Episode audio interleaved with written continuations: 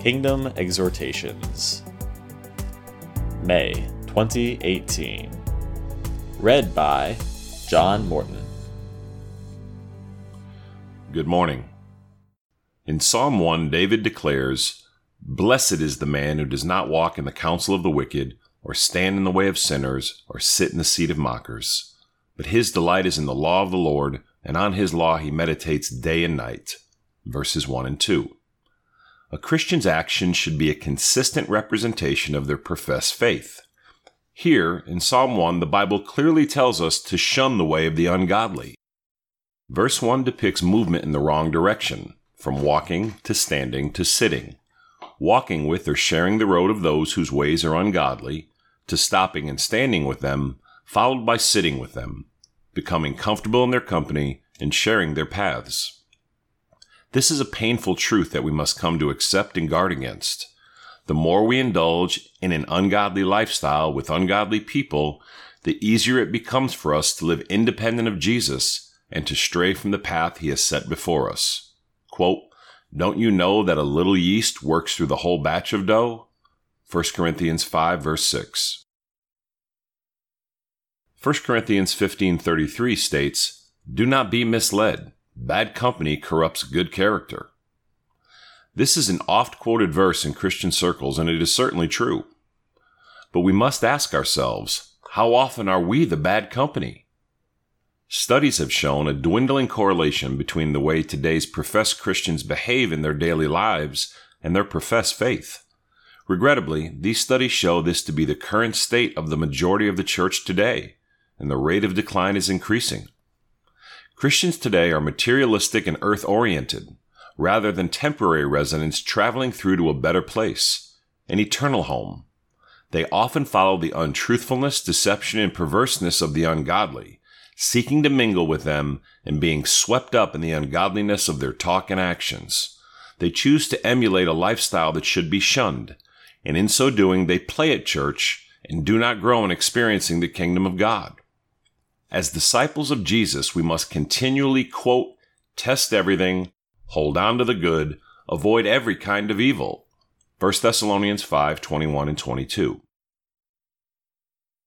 Followers of Jesus are called to a biblical lifestyle and therefore to reject paths of unrighteousness. Psalm 1 1 through 3 provides the solution to our tendency to follow the path of worldly people. Blessed is the one whose delight is in the law of the Lord, and who meditates on his law day and night. That person is like a tree planted by streams of water, which yields its fruit in season and whose leaf does not wither. These verses show the centrality of the Word of God to the life and fruitfulness of those who make Scripture the core of their daily lives. Jesus has called each of us to be among the minority who choose to follow closely after him being transformed in the process. This requires spending time with Jesus and thereby growing more and more like Him. If we will do this, our roots in Him will grow deep and we will stay green and well watered in all seasons, unaffected by the heat of difficulty that is bound to come. Remember, courage follows commitment as we take our stand with Jesus. Quote, As for me and my household, we will serve the Lord. Joshua 24, verse 15. Let us go now and determine to live lives devoted to Jesus, laboring to eradicate our worldly and sinful inclinations and practices. When we are around worldly people or immature Christians, let's thoughtfully infect them with our lifestyle as opposed to sharing in theirs. Discipline yourself to spend time reading and studying your Bible.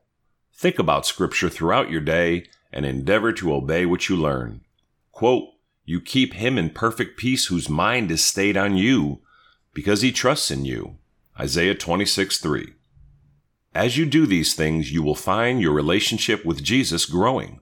And as it grows, everything else will grow more beautiful and fulfilling along with it. Quote, but seek first his kingdom and his righteousness, and all these things will be given to you as well. Matthew 6, verse 33. May God bless you all. Kingdom Exhortations are written by John Morton, Dave Anderson, and Tom Anderson. For more information about our ministry, please visit www.kingdomd.org. Make every effort to add to your faith goodness, and to goodness, knowledge, and to knowledge, self control, and to self control, perseverance, and to perseverance, godliness, and to godliness, brotherly kindness, and to brotherly kindness, love. For if you possess these qualities in increasing measure, they will keep you from being ineffective and unproductive in your knowledge of our Lord Jesus Christ. But if anyone does not have them, he is nearsighted and blind, and has forgotten that he has been cleansed from past sins. 2 Peter 1, verses 5 through 9.